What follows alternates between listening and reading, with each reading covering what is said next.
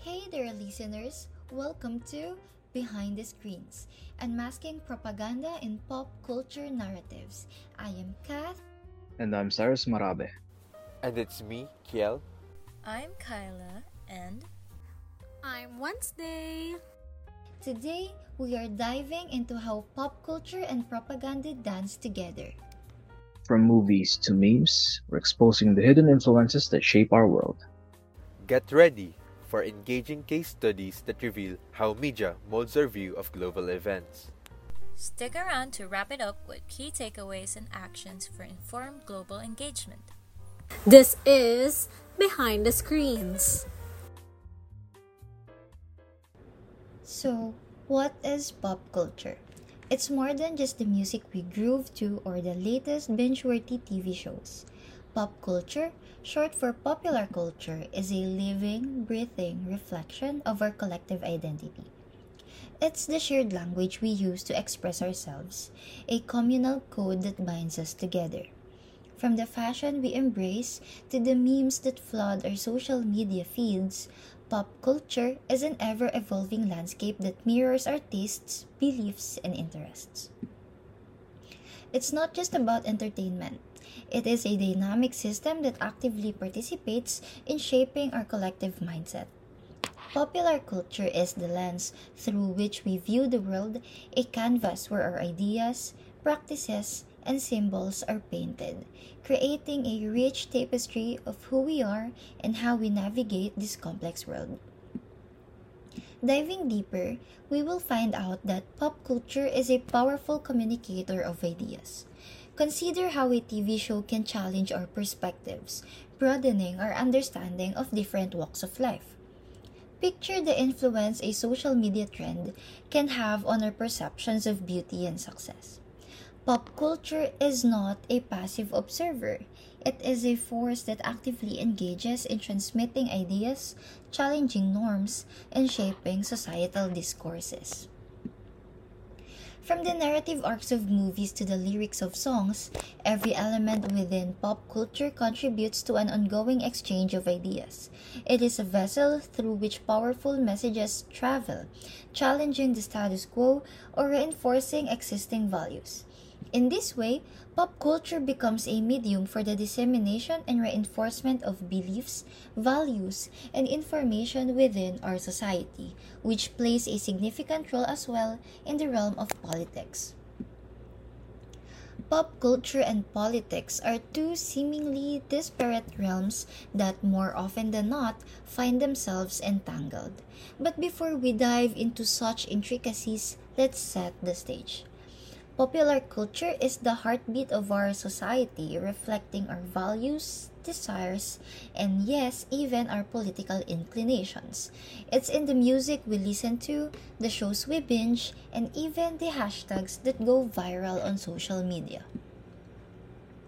So, why does pop culture matter in the political arena? Because, again, it's not just entertainment.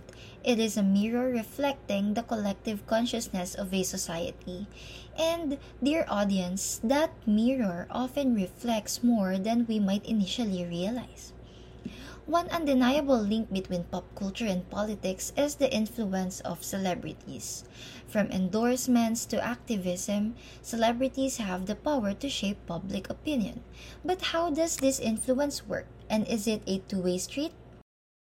Let's start by acknowledging the undeniable truth that when a celebrity throws their weight behind a political cause or candidate, it's not just a fleeting gesture. The ripple effect of their endorsement extends far beyond the glitz and glamour of the screen or stage. But how does this influential dance between fame and politics actually unfold? Celebrities are not passive bystanders in this relationship. They actively leverage their platforms to win causes they deeply care about. Such advocacy transforms them into conduits for change, creating a direct link between their world and the causes they support. But this begs the question what makes this connection so potent? Authenticity emerges as a key player in the celebrity politics synergy. So when a star genuinely cares about a cause, right, their authenticity becomes a beacon that resonates with their followers. It goes beyond the superficial realm of entertainment, creating a profound connection rooted in shared values and genuine concern. But again, how do fans discern this authenticity and why does it matter? If you were to ask me, it is a fascinating aspect. Fans have a remarkable ability to read between the lines when it comes to their favorite celebrities. The first layer often involves analyzing the consistency between the celebrity's public image and the cause they are endorsing. If there is a genuine alignment between the two, fans are more likely to perceive the endorsement as authentic, and this consistency goes beyond just the words spoken. Fans pay close attention to a celebrity's actions and history, evaluating whether their past behaviors align with the values they are now advocating for. And that is a crucial point. Authenticity is not just about the present moment, it is about the entire narrative of a celebrity's public life. If there is a track record of genuine commitment to social or political causes, fans are more inclined to trust the authenticity of their endorsements. So, it's not merely about the eloquence of the endorsement, but the substance behind it fans are discerning and they can differentiate between a PR move and a sincere belief in a cause. But why does this discernment matter in the grand scheme of things? Well, authenticity is the glue that binds the celebrity to their followers. When fans believe that a celebrity truly cares about a cause, the endorsement becomes more than just a promotional tool. It becomes a shared value, a common ground that deepens the connection between the celebrity and their audience. And that connection has tangible effects. When fans sense authenticity, they are more likely to engage with the endorsed cause, whether it's by donating, volunteering, or spreading awareness. This genuine connection transforms the celebrity endorsement from a superficial nod to a catalyst for real change. So it is a symbiotic relationship. Fans get to align themselves with causes they believe in, and celebrities in turn become powerful advocates for issues that matter to them. This mutual authenticity creates a ripple effect, inspiring positive action and amplifying the impact of these endorsements. So, in essence, authenticity is the linchpin that not only solidifies the bond between celebrities and their fans, but also turns a political endorsement into a force for meaningful change. Now, is it a two way street? Do celebrities in turn get influenced by the political landscape they engage with? To answer that question, absolutely. Celebrities are not immune to the societal and political currents that surround us. The issues that dominate public discourse inevitably seep into their consciousness, shaping their perspectives. However, it is essential to note that their influence is asymmetrical. While they are undoubtedly affected by the political climate, their actions and statements carry a disproportionate weight, reaching a broad audience and igniting discussions on a massive scale. So, from here then on, it becomes a dynamic exchange, a synergy between the individual beliefs of celebrities and the societal narratives that influence them. Which raises an intriguing question what happens when a celebrity's political stance is polarizing? Polarization is, um, you know, indeed a natural outcome. Not every fan will agree with a celebrity's political stance, and that's perfectly okay. In fact, it often sparks healthy debates and discussions. Celebrities, in a way, become catalysts for dialogue, challenging perspectives, and encouraging critical thinking. They contribute to the democratic exchange of ideas, adding complexity to the ongoing conversation about the relationship between pop culture and politics. Now, why does narrative in pop culture matter when it comes to our political views? It's not just about the surface level content that we consume. It is about the underlying messages and narratives that subtly influence our collective consciousness. These narratives have the power to shape our perspectives, challenge our preconceptions, and even mold our understanding of political realities. Consider the influence of movies and TV shows. These mediums have the ability to transport us into different worlds, offering a lens through which we view political scenarios. The characters, their motivations, and the unfolding events contribute to a narrative that, whether intentionally or not, leaves an imprint on our minds. It goes beyond mere entertainment. It is a process of narrative construction that mirrors, critiques, or even questions our political landscape. From the idealized political drama of Ang Probinsyano, depicting a heroic scenes navigating political challenges, to the darker political portrayal in Buy Bust, which delves into the complexities of the drug trade and its entanglement with politics, Philippine popular culture provides a spectrum of perspectives that shape our understanding of politics. And here is where representation becomes crucial. How various groups, be it based on race, gender, or socioeconomic background, are portrayed in pop culture influences our perceptions of who can hold political power and what issues are deemed important. The stories we consume contribute to the creation of archetypes and stereotypes that can either challenge or reinforce existing societal norms. Before we dive into our next segment on propaganda, let's reflect on the powerful influence of representation in pop culture.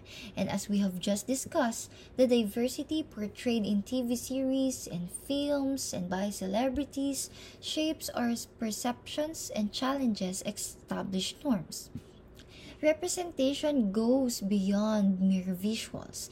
It influences how we conceive leadership, how we understand empathy, and how we envision the distribution of power. This brings us to a critical realization that it is not merely about the storylines or the narratives, it is about the nuanced messages embedded within them. Whether deliberate or unintentional, these narratives become agents of change, seeping into one's collective consciousness and shaping not only our political perspectives but also the way we navigate the world around us. Now, let's shift our focus to another dimension of this intricate relationship between pop culture and politics, which is the pervasive influence of propaganda. So, how does propaganda infiltrate entertainment, and what impact does it have on our perceptions of reality? Alright, so now that we know the intro and basics of pop culture, we can now move on to the intro and basics of propaganda.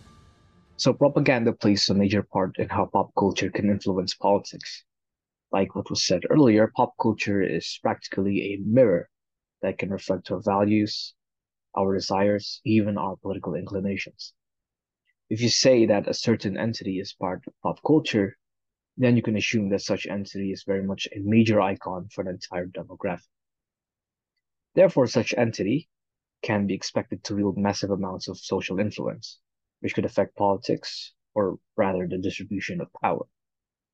In democracies like the Philippines and America, where people have the right to participate in politics and therefore distribute power, pop culture can and will play a major part in influencing the decisions and flow of politics. So, where does propaganda fit in this picture? What relations do propaganda and pop culture have in shaping politics of countries? First, we need to address the definition of propaganda.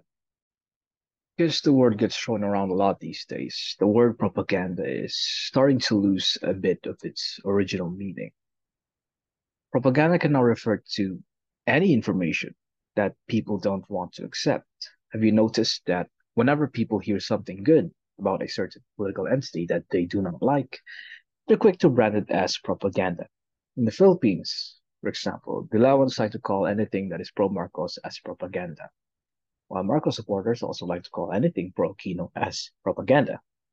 It's a bit funny yet depressing. However, issues of polarization aside, the consequence of overusing the word propaganda has uh, obscured the true meaning of the word. Information that simply seems to give politicians pogi points does not automatically constitute propaganda. Rather, the true, real meaning of propaganda is information that could provide certain individuals and or groups any form of advantage in politics. Sometimes potential advantages in politics are not easily detected. This is the reason why we must refrain from quickly branding information as propaganda just because they seem to provide a good image for certain individuals or groups. There are times when individuals or groups can provide information that may seem to damage their image and yet still succeed as successful, successful propaganda for them. So, uh, how does that work? For example, let's say that a certain political party member's goal is to help an opposing political party due to whatever reason. Let's say in this uh, money. If said polit- political party member provides false information that could damn him and his political party, then it could still be considered as successful propaganda because it was able to achieve its goal, which is to help the opposing political party. There is more to politics than simply image. Sometimes individuals or groups are willing to sacrifice their own images for the sake of a political goal with a higher priority. In a nutshell, the true meaning of propaganda is information that could potentially carry out a political goal. Improving one's political image can be a political goal, but it is not the only political goal in existence. So now that we know what propaganda is, where does pop culture fit in all this? In the political arena, how can the combination of propaganda and pop culture influence the game of politics? There are multiple ways that individuals or groups can use pop culture to generate propaganda. It's not exactly a revolutionary concept. It's been going on since the ancient Greeks. Regardless, however, the importance of pop culture and propaganda is as critical as it is timeless. Like I said, it's not exactly a new thing. Virtually every state who's ever been to war has made a movie or two about the wars they fought. And time has proven that this is a very effective way to generate military propaganda. In America, for example, the war movies like Top Gun, a staple in American popular culture, had been found to be one of the main reasons why many volunteered to join the military during its time. For a more contemporary example, we have the Israeli state currently investing a large amount of money into their PR campaign to win the favor of the world in their war against Hamas. Currently, one of the main PR strategies Israel is recruiting highly acclaimed social media influencers, particularly in social media platforms such as TikTok or Instagram. This is to help boost the opinion of foreign countries on the Israel-Hamas war in their favor. Icons of pop culture, such as social media influencers and movies, are an efficient way to generate propaganda. Since such icons already have massive social influence, a requirement for gaining iconship in pop culture, it would be easier for individuals and groups to convince the public into supporting their own political goals if they could get a share of the pop culture icon's massive social influence. It is a strategy as old as time. In ancient Greece, where plays were a major part of popular culture during their time, ancient Greek politicians would often reward plays that are biased towards their own political beliefs and images, while plays that ridicule ancient Greek politicians or their political beliefs are often ostracized. In ancient Rome, the Romans and the Jewish religious leaders were so scared of Christ's influence on their popular culture at the time, to the point that the Romans and Jews opted to kill the pop culture icon to prevent him from challenging their authority. History also tells us that killing a pop culture icon is very bad for propaganda. as the death of Jesus only further cemented his social influence. So now that we know the role that pop culture plays in propaganda, let's now discuss what exactly are the types of propaganda. Like I said earlier, propaganda can be any information that could serve an individual or group's political goal. There are many types of propaganda, which may depend on either how they are formed or the goals of their formation. The types of propaganda that will be discussed in this podcast are not the only ones in existence, because in theory, there are infinite ways to achieve propaganda, for as long as information can be used to achieve a political goal or advantage. For the podcast, we're going to discuss five major types of propaganda. These certain types are chosen as they are either highly relevant or the most common types of propaganda.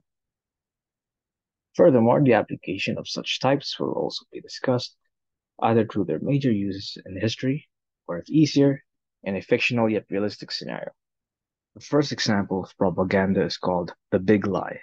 A big lie type of propaganda is usually formed through the combination of one, creating a lie so big that people would be pressured not to question it, and two, lying about a matter so critical as to pressure people to refrain from doubting it. A big lie propaganda could also be amplified if the people spreading such information have a high credibility, such as beloved politicians, doctors, or the like. Perhaps the most famous example of this lie was done by Adolf Hitler during World War II. Hitler used the big lie type of propaganda when creating the anti Semitic conspiracy of the Jews purposely sabotaging Germany's performance during World War II.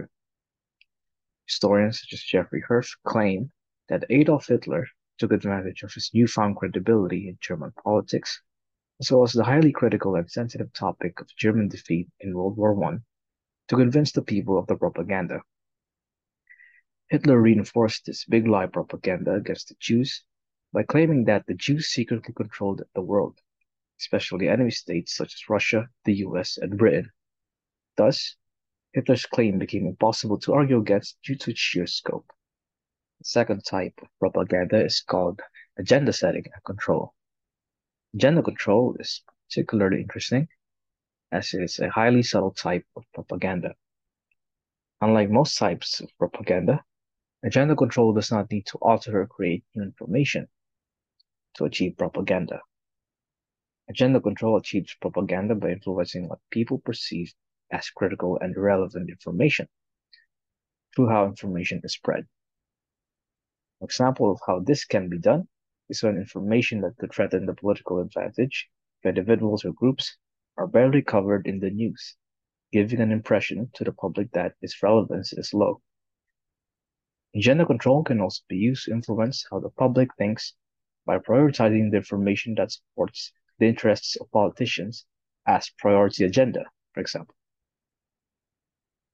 A famous example of agenda control propaganda is the Jeffrey Epstein case, where various high profile politicians and businessmen in the US are suspected, suspected of either committing or being an accessory to pedophilia. Such information is barely covered in the news, with many scholars claiming it as an instance of massive agenda control to protect state interests. The third type of propaganda is called cherry picking. Cherry picking is very similar to agenda setting and control, where prioritization of information is also used. The difference is that in cherry picking, creators of propaganda would often cut out other parts of certain information that are either deemed as a threat or simply irrelevant to their political interests. Then, the creators of the propaganda would only focus on the specific bits of the information that could serve their political interests. A contemporary example of cherry picking propaganda would be the recent history of the Israeli state. Pro Israel history books often highlight information regarding their displacement from their ancestral land, as well as their successful resettlement. However, the same history books also fail to mention the war crimes committed by the Israelis against the Palestinians in the process of reclaiming their land, such as the Nakba, or the genocide and massive displacement of Palestinians from former Palestinian lands. Another example from the recent Israel Hamas conflict is the focus on Israeli victories and the censorship of war crimes committed against Palestinian civilians in Gaza by pro Israel media outlets, where only information that could serve the political interests of the Israeli state is shown. The fourth type of propaganda is called a common man appeal, which is highly prevalent in countries where populism is trending. Common man appeal refers to the propaganda that attempts to garner support from the masses by claiming to be either an ally or as a part of the said masses. The goal of the common man appeal is to generate political support from the masses. This type of propaganda is highly prevalent in the Philippines. Perhaps one of the most iconic populist leaders in the country is former President Joseph Estrada, who framed his own political image as one for the people. One of his most famous slogans is the famous catchphrase, Erap para sa mahirap, or Erap for the poor. Though a mountain of evidence linking the former populist president to corruption suggests otherwise, Erap's common man appeal propaganda is so strong that a relatively smaller yet fierce and Poor-led EDSA 3 protested, protested Erap's arrest, with a branch of the protesters even going so far as to storm the Malacanang palace to attempt a rebellion. Last but not the least is the information overload type of propaganda. This is a simple yet a clever type of propaganda, as it is more subtle than usual. Much like what its name suggests, information overload refers to convoluting information that could possibly threaten one's political advantage or interests.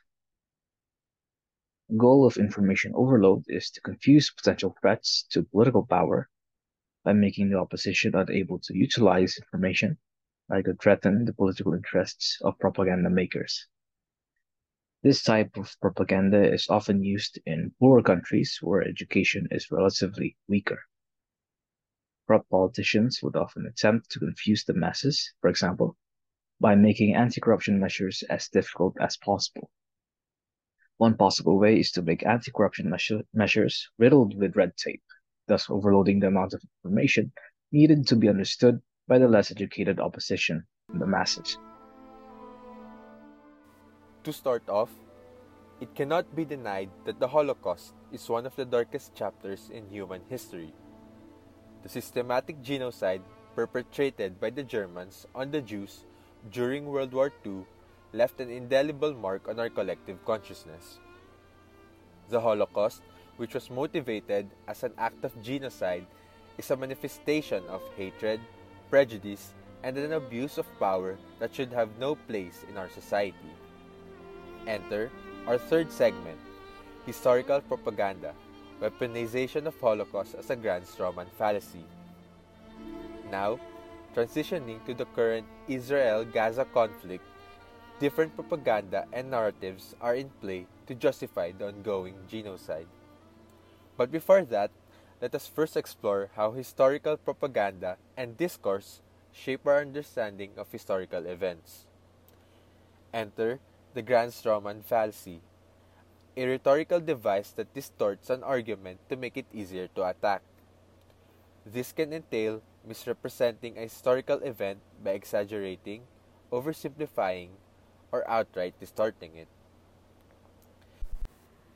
To quote the former President of the United States of America, President Bill Clinton remarked that in the Arab Israeli conflict, no side has a monopoly on pain or virtue. But does anyone have a monopoly on truth? It is a hard pill to swallow that the way the story of the Arab Israeli conflict is told depends on the perspective of the storyteller. This creates a difficulty for an objective political scientist to whose story do we listen? How do we know that one story is not just as truthful as the next one? During the past decade, the story of the Arab Israeli conflict has split into at least two conflicts. One, represented by the older Zionist history of the dispute, and the other embodied in the sharply contrasting narrative of the new Israeli historians. While each body of historical scholarship attempts to explain the underlying causes and provide a true account of the conflict, the old and new Israeli histories in fact allude to two distinct case studies. The question now is who started the 1956 Arab Israeli War and why? The older Zionist Israeli literature provides clear answer to these questions. The Arabs actually started it, and the cause of the war was the stubborn refusal of the Arab states to coexist peacefully with Israel. The conception of Israel as the victim of Arab belligerence and therefore not an aggressive actor is important because while it is clear to many contemporary analysts, although not necessarily to the public, that Israel initiated the Second Arab Israeli War of 1956. The carefully stylized portrayal of Israel as the victim casts a substantial measure of doubt over the seemingly straightforward matter of who was attacked by whom. As David Ben Gurion asserted in a speech delivered in August of that year, the situation of the state of Israel is unique. It is doubtful whether there is another state in the world which, like Israel, is subject even in normal times to constant danger to its security. Similarly, Abba Eban, Israel's first ambassador to the UN, wrote that the special theme of Israel's existence has been hostility of its Arab neighbors. By stressing Israel's victimization in the face of Arab aggression, Zionist history is able to portray the Sinai campaign as part of a war that had already been going on for some time. Many Israeli leaders and official publications at the time made this point. The Arabs maintain that the war has never ended and that so far from being under any obligation to end it. They are at liberty to pursue it by any means they have their disposal to use. Deputy Prime Minister Yigal Allon wrote, The infiltration of armed gangs from the Arab states into Israel began as early as 1949. Before long, it became clear that this is harassment, essentially constituted the first stage of a small and unrecognized war. This sentiment was articulated by the Israel Office of Information as well. Since the signing of the Armistice Agreements in 1949, Israel has been the victim of constant Arab infiltration and has suffered heavy casualties. It was not until 1953 that Israel took its first protective action. By that time, there had been 7,896 cases of Arab infiltration, sabotage, and murder, and 639 Israeli casualties. Nevertheless, Israel practices self restraint. The theme of Israel as victim was advanced even by political moderates, such as Eban, who believed that the Arab governments saw the armistice in 1949 as a temporary phase in a continuing war which had never been renounced. Thus, it was crucial for the international community to understand that. Zionist history also goes to some lengths to suggest that Israel actively sought peace with the Arabs during the 1950s, but that the Arab world was not interested in reciprocating. Ben Gurion recounts that during the year prior to the 1956 war, he was prepared to meet Nasser or any Arab ruler for that matter without prior conditions at the earliest possible moment in order to achieve a peace agreement or arrangement. Ben Gurion offered the Arabs the chance to show the world what they really wanted war or peace. On August 2, 1956, Ben Gurion asserted that there never was nor is there now any reason for political, economic, or territorial conflict between the two neighbors. He suggested instead that an Israeli attack would never occur. What does this story tell us about political science? Scholars from the international relations subfield would likely conclude that the Zionist story of the Arab Israeli conflict affirms the claims of the realist paradigm. This is precisely what we find in the domestic structure and preventive war which relies exclusively on the older Zionist narrative to assess the conflict. It is argued that the Suez Campaign of 1956 came in the wake of a terrorist campaign by the Fedayeen, accompanied by the blockade of Israeli shipping in the Gulf of Aqaba and the Suez Canal. In addition, Israeli military doctrine, which is based on preemption and reprisal, offers strong support for the realist proposition that the anarchic structure of the international system overrides variations in the domestic structure. Thus, Israel faces extreme systemic constraints that it is a small state, geographically isolated from other democracies, that is continuously fighting to survive. By this part of the segment, we have already seen the complex relationship between Zionism, Israel, and the rising wave of anti Semitism, as well as the consequences of such interweaving. Israeli Hasbara or propaganda and its alignment with Christian Zionism have given rise to a sour moment in Israel's history where expressions of love for Israel coexist with blatant anti Semitism. The International Holocaust Remembrance Alliance, or IHRA, emerges as a significant player in this narrative, framing itself as an intergovernmental effort to combat anti Semitism. The IHRA has consolidated a definition of anti Semitism intending to delegitimize criticism of Israeli policies, in particular, diminishing the Palestinian struggle for dignity and human rights while amplifying the need for militant ethno-religious nationalism in Israel. The IHRA's promotion of its understanding of anti-Semitism is the latest attempt to instrumentalize anti-Semitism to control how people are allowed or not allowed to talk about Israel.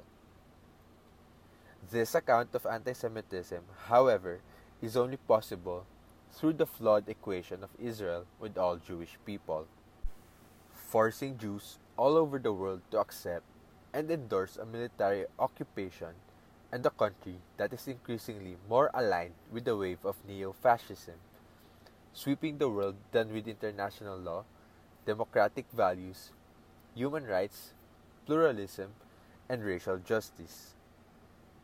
Many young activists increasingly recognize that their safety depends on linking the fight against anti Semitism to other social justice struggles.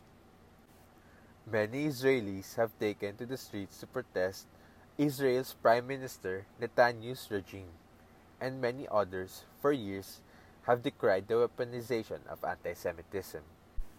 Their critical voices are silenced within the entrenched ideological regime that the IHRA represents as it merges with white nationalist and Christian Zionist anti Semitism. Fast forward to today, ever since the eruption of horrific violence between Israel and Palestine in the aftermath of the Hamas October 7 attack, it has sparked outrage in Jewish communities around the world. American Jews have even mobilized, raising a voice against weaponizing their grief and the legacy of the Holocaust. Hundreds of Jews flooded the Grand Central Station in New York City with a performance of civil disobedience, unfurling signs that read, Ceasefire now, not in our name, and never again for anyone. Then again, they mobilized on October 18 and stormed the U.S. Capitol building, which led to at least 300 activists being detained. Such organized demonstrations are noteworthy for framing how the Holocaust can be deployed to rationalize attacks and revenge as defense and humanitarian assault on military targets.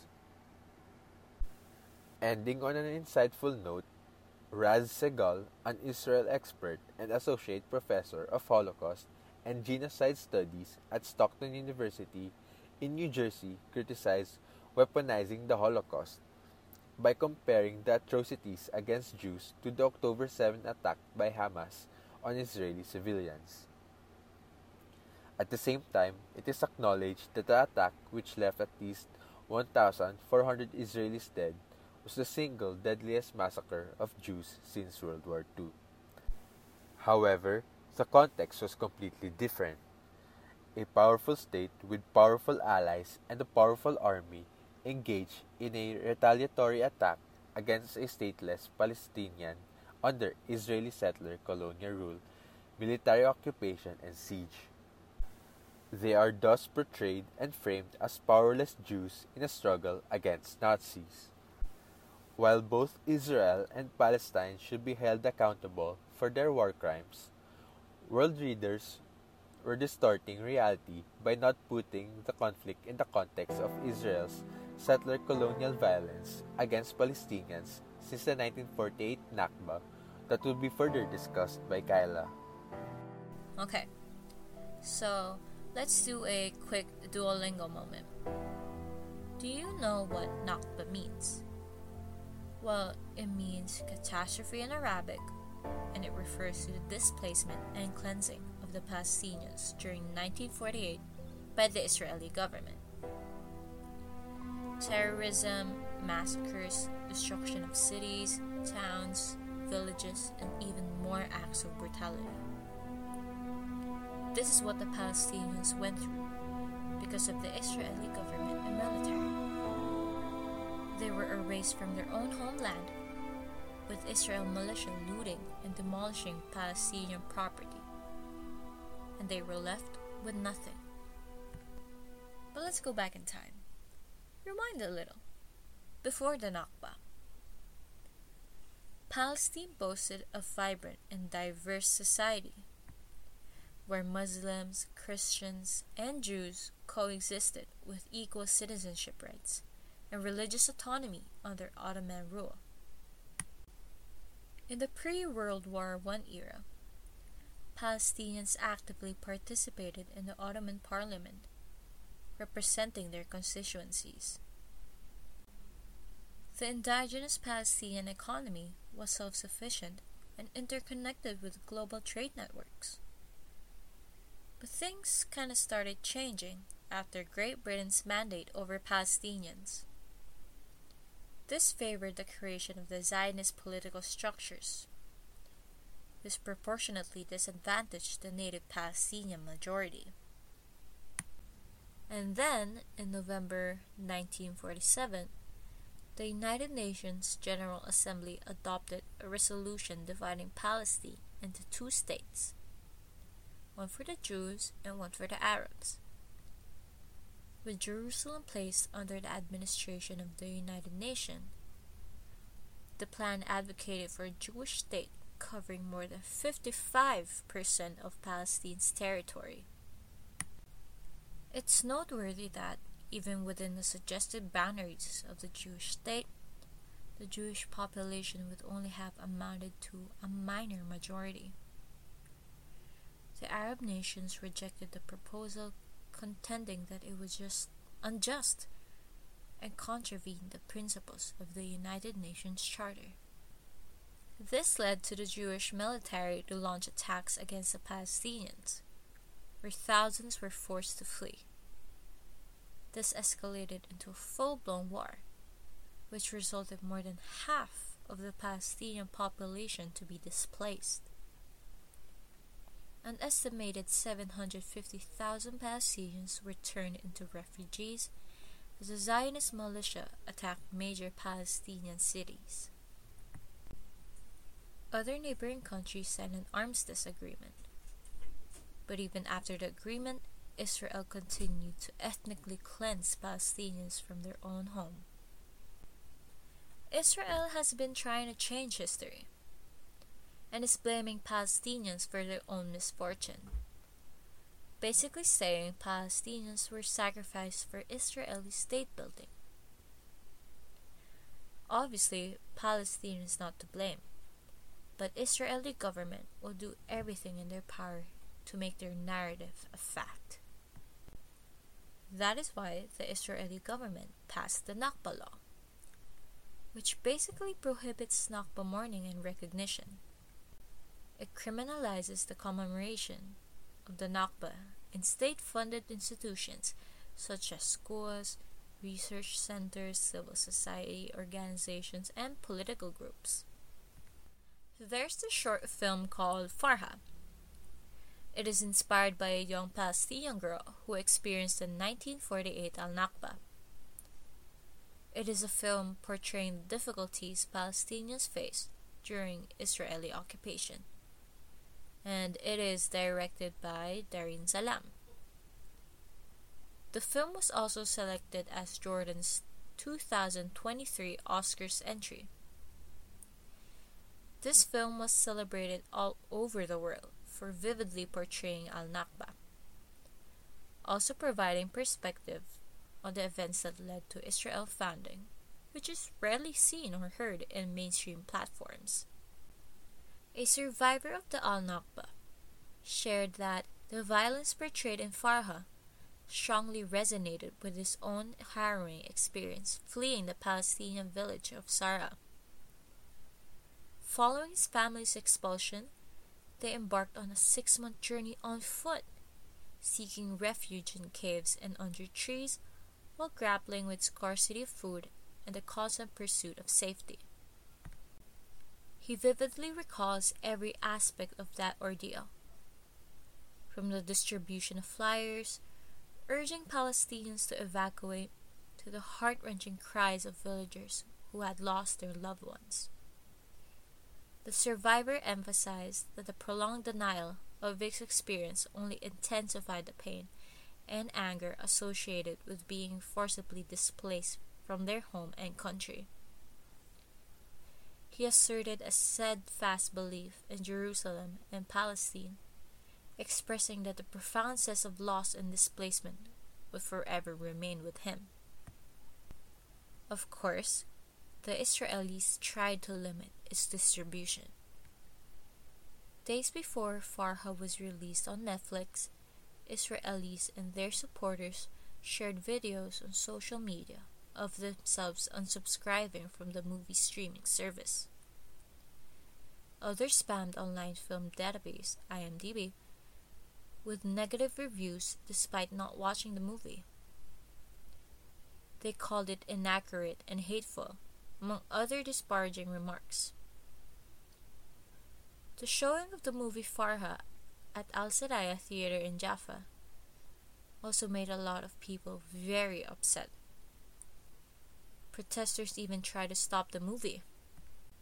The Israel Beiteinu party leader, Liberman, and Israeli culture minister Chili Tropper, strongly criticized the theater, advocating for the withdrawal of the government funding.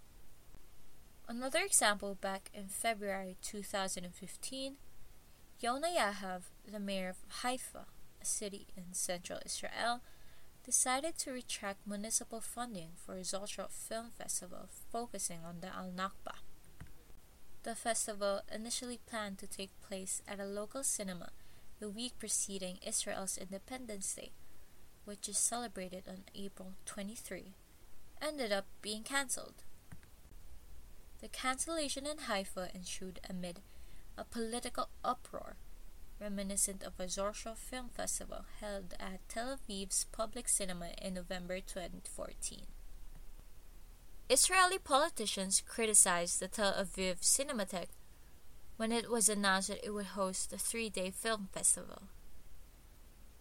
During an Israeli Knesset session, Alex Miller, a parliamentarian from the right wing Yisrael Beitenu party, labeled the festival as a pathetic attempt by the Cinematheque to take advantage of its stage to support Israel's enemies that are looking for every way to undermine our sovereignty. Limor Livnat, who was the culture and sports minister at that time, requested the Ministry of Finance to withdraw the state's 250,000 shekel, which is around $64,000, financial contribution to the Cinematheque. As of August 22 this year, according to a report from the Hebrew newspaper Haaretz. Tel Aviv has been engaged in efforts facilitated by its defense ministry to keep historical documents related to the establishment of the State of Israel concealed from the Israeli public. These documents reportedly contain information about Israel's involvement in civilian casualties and the eradication of entire Palestinian villages. The Haaretz report suggested that Israel is actively implementing a systematic process to conceal evidence of the Nakba. The document hiding initiatives are attributed to the Directorate of Security of the Defense Establishment, a secretive division within the Israeli Defense Ministry known as the Malmab, whose operations and budget are classified. The documentation also includes details about the Israeli Hasbara, or propaganda in English, initiative initiated post the expulsion of Palestinians, aiming to reshape the narrative and deny the forced expulsion of the Palestinian people. In the early 1960s, the propaganda campaign disseminated false information, including the unfounded assertion that Arab and Palestinian leaders encouraged Palestinians to leave during the 1948 Nakba. However, the information found in the one declassified file does not substantiate this claim. Instead, it highlights that the massacres carried out by the Israeli militias, such as the one in Deir Yassin, where over 100 men, women, and children were lined up and shot. So, this instilled fear in many Palestinians compelling them to leave and flee for their lives. However, despite all the Israeli efforts to eradicate Nakba history, this year marks the 75th anniversary of the Nakba, commemorated by United Nations headquarters in New York. It is a reminder of the tragic events in 1948 and also the ongoing injustice the Palestinians are experiencing right now. The Nakba is a truly traumatic experience in their collective memory and is continuing to haunt them until now. As we delve deeper into the relationship between pop culture, propaganda, and the Israel Gaza conflict, the involvement of key figures in pop culture, like celebrities, becomes a fascinating aspect of the narrative. The Israel Hamas conflict, beyond military and political dimensions, has become a narrative battleground where celebrities wield influence and their expressions are dissected and debated on a global scale. It's a dynamic space where fandoms, geopolitics, and personal opinions converge creating a complex tapestry of perspectives.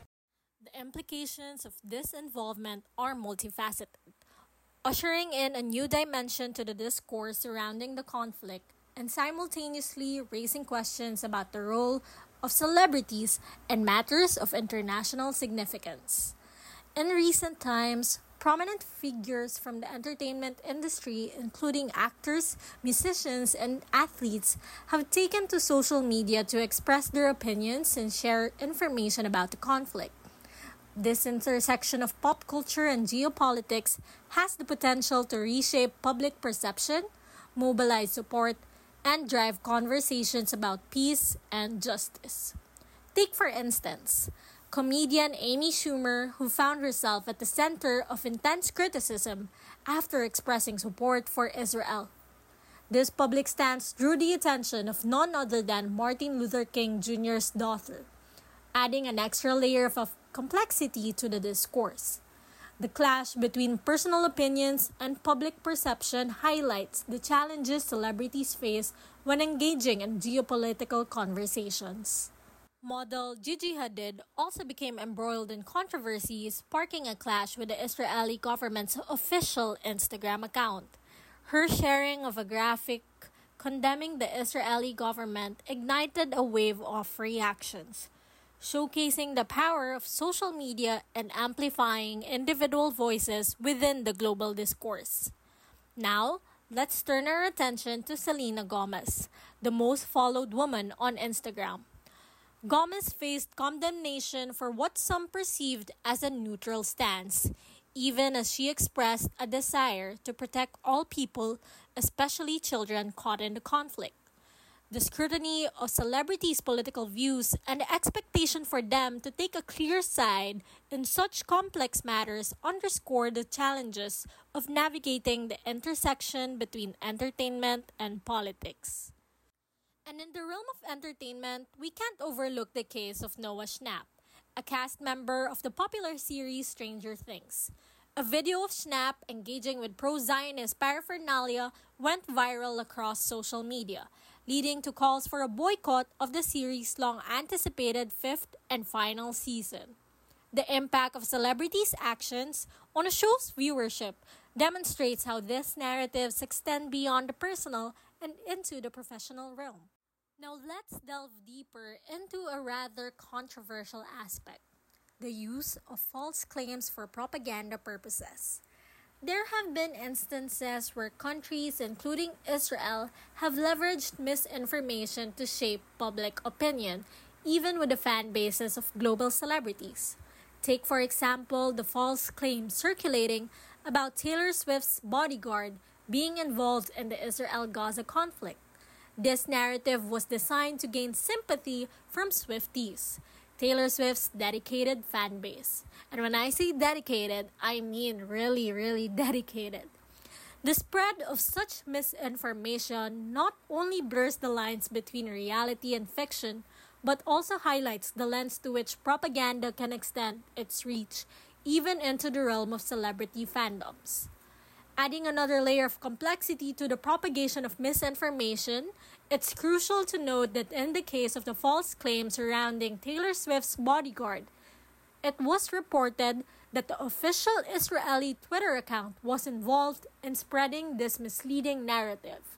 The fact that a government's official communication channel participated in disseminating such misinformation raises concerns about the potential weaponization of state apparatus for political influences on a global scale. Okay, so keep up with me on this. The involvement of an official government account adds a layer of authority to the misinformation, potentially lending it an air of credibility that could sway public opinion. This raises questions about the ethical use of official communication channels like the Israelis' Twitter account and the responsibility of governments in ensuring the accuracy of the information they disseminate. The incident underscores the challenges in navigating the digital landscape where the line between state sponsored communication and manipulation of public sentiment becomes increasingly blurred. The utilization of celebrity fandoms for political purposes by official state accounts also brings attention to the need for a nuanced understanding of the relationship between governments and pop culture. It prompts reflection on the ethical boundaries of political messaging and the potential consequences of blurring the lines between entertainment and propaganda. This convergence highlights the evolving nature of information warfare in the digital age, emphasizing the importance of robust fact checking mechanisms and media literacy initiatives to empower the public in distinguishing between genuine news and orchestrated disinformation campaigns. Well, one thing that I can say about this, looking at it from a different perspective, is that one significant aspect of celebrity involvement is the amplification of voices from the region. By using their platforms to share personal stories, images, and experiences from individuals directly affected by the conflict, celebrities contribute to a more nuanced and humanized understanding of the situation. This personalized approach has the potential to invoke empathy and compassion, connecting the global audience with the real lived experiences of those in the midst of the conflict. In turn, this may inspire viewers to delve deeper into the complexities of the issue, fostering a more informed and empathetic global citizenry. However, the role of celebrities in political matters is not without its complexities and criticisms. While their intentions may be rooted in a genuine desire for positive change, the risk of oversimplification looms large. Complex geopolitical conflicts, such as the Israel Gaza situation, involve a multitude of historical, political, and cultural factors that may be challenging to distill into brief statements or mere Instagram stories, tweets, Facebook posts, or so any social media post. Critics argue that the influence wielded by celebrities comes with a responsibility to thoroughly research and educate themselves before using their platforms to advocate for a particular stance. Moreover, the potential for misinformation or misrepresentation increases when individuals who may be removed from the daily realities of the conflict express their opinions in a condensed form. This dynamic underscores the delicate balance between using one's platform for positive change and the responsibility to present accurate and nuanced perspectives on complex global issues. Looking at it on a more positive perspective, despite these challenges, the involvement of celebrities in the Israel Gaza conflict can be viewed as a positive force for global awareness and engagement. Celebrities, as public figures, have the ability to draw attention to issues that may not receive adequate coverage in mainstream media. By using their influence to demand accountability, transparency, and justice, celebrities can inspire their audiences to become more actively involved in discussions surrounding geopolitical conflicts. This heightened awareness, coupled with the power of celebrity influence, could catalyze increased support for initiatives aimed at fostering dialogue, diplomacy, and lasting resolutions to conflicts like the one in the Middle East. The intersection of pop culture and geopolitics in the Israel Gaza conflict, therefore, presents both challenges and opportunities for shaping public opinion. Just to add, you know, the involvement of celebrities in the Israel Gaza conflict brings attention to the broader question of the entertainment industry's role in political activism. In recent years, there has been a noticeable shift as more celebrities use their fame not only for self promotion, product promotion, but also as a platform for social and political causes. This shift reflects a changing landscape in which public figures feel compelled to use their influence for the greater good. However, it also raises questions about the line between activism and performative gestures. Critics argue that some celebrity interventions may be more about optics than substantive change, potentially diluting the potency of their messages and diverting attention from the complexities of the conflicts they address. You know, the dynamics of celebrity involvement in geopolitics also highlight the power imbalances inherent in global conversations.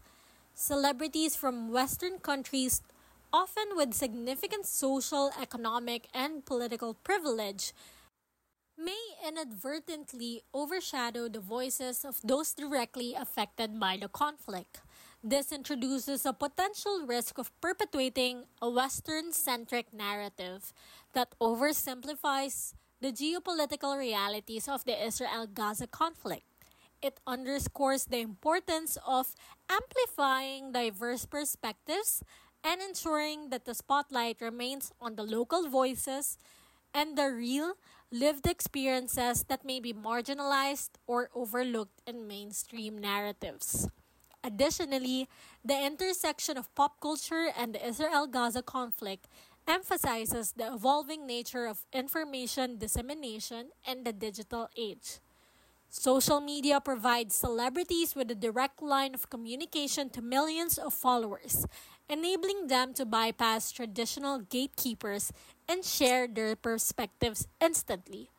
While this immediacy can be a powerful tool for raising awareness and galvanizing support, it also introduces challenges related to misinformation and the rapid spread of unverified claims. You know, we don't like fake news, right? So the responsibility of celebrities to fact check and verify information before disseminating it becomes crucial in ensuring that their advocacy efforts contribute to informed and constructive dialogue rather than perpetuating misinformation in an already complex and sensitive geopolitical issue. And that is all for today's session. We arrive at the end of another amazing episode of Behind the Screens Unmasking Propaganda and Pop Culture Narratives.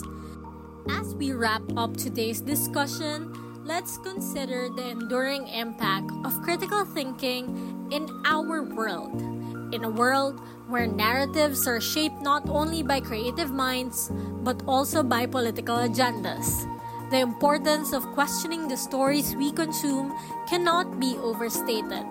Whether it's the silver screen, the melodies streaming through our headphones, or the social media narratives of our favorite celebrities, each element contributes to the complex tapestry of pop culture. Critical thinking becomes our indispensable compass, guiding us through the concealed dimensions prompting us to delve deeper into the stories that capture our imagination. Thank you so much for joining us on Behind the Screens. I'm Wednesday, and if you enjoyed today's dive into pop culture and propaganda, hit subscribe, follow, rate, and share. I'd also like to give a shout out to our editors, JV and Lexton. Don't forget to stay curious, stay informed, and remember, question the narratives. Until next time, this is 4 Pole 1 Group 2 signing off.